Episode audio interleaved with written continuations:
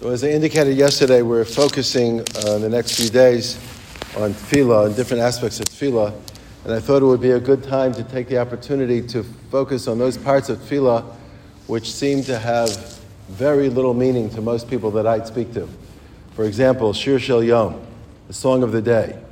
Um, if people are here at the end of davening, and they say it, and they say all of it, and the Shliach Tzibur didn't finish it before everybody else had a chance to finish it, and they know what it means, and they know what each pasuk connects to the other pasuk, it could be a very meaningful experience.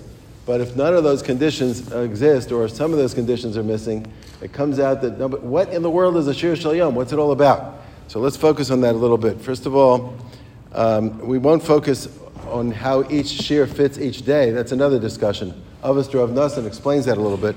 But first, let's understand what the basis of it is. The basis of it is that the shir of the Leviim used to accompany the Niske Hayayin, the, what we call the wine libations, the pouring of the wine in certain parts of the Mizbeach that went together with the Olas Tamid.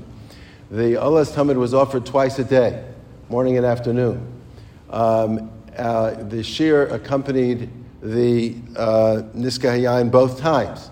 But we only say the shir during the morning and not in the evening, not in the afternoon after mincha because, as the Mishnah Berurah points out, since sometimes the niske hayayin of the afternoon will be delayed until the night, and there's no song, there's no shira at night. Therefore, we only say the shir shel yom, which reflects and, and matches the shir that the Leviim would have said in the morning during the niske hayayin of the olas hatamid. So therefore, we say the shir dafka in the morning, not in the afternoon.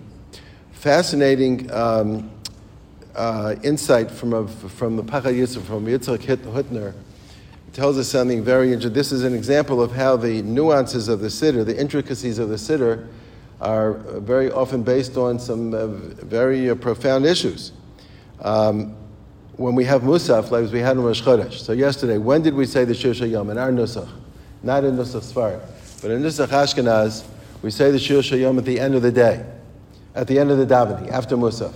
Why? There, was no, there were no Nesachim that went after the, uh, after the Musaf. So why wouldn't we say the Shir Yom after Shacharis? We should say it after Shacharis, not after Musaf. So Rabbi Yitzchak Hutner, in a very interesting place in, in, uh, in the Pachad Yitzchak on Pesach, he says that um, there's two different ways that the davening matches the korbanos. One is tefillah, uh, tefillah keneged korbanos tiknum. Chazal established that the tefillah should be uh, matching the times of day that we offer korbanos. Then there's another concept of u'neshalma parim sefaseinu, that our lips will actually pay our obligation of our korbanos, which means that by st- uh, describing the details of the korbanos, we're actually going to fulfill, uh, verbally offer the korban by describing the korban, shnei parim, b'nei shana, etc. So therefore, he says all, uh, every single day, uh, you'll notice there's no mention in the in Shacharis of the carb of the Olas Tamid.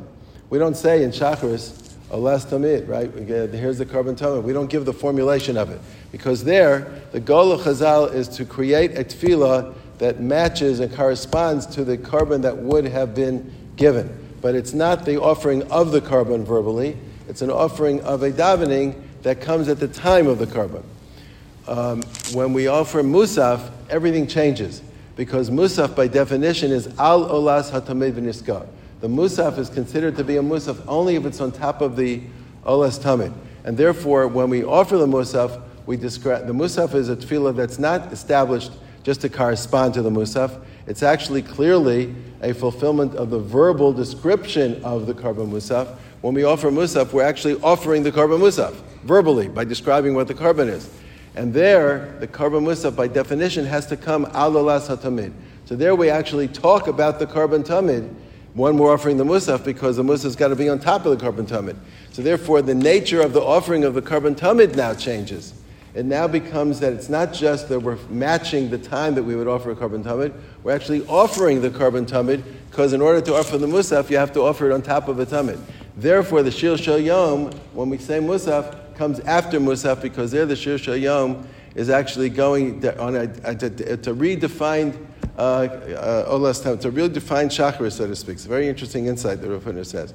But anyway, but the main point is to understand that the Shir Shayom corresponds to the Shir that was said by the Leviim uh, uh, over the um, Niske Hayayin that went together with the Olas Tamid of the morning and the afternoon. And in future days, we'll look at what the relationship is of each shir to that particular day, and maybe also make a couple of other suggestions. Lahem Torah Mitzvah Shenemar, Adonai Chafetz Yagdil Torah V'yadir.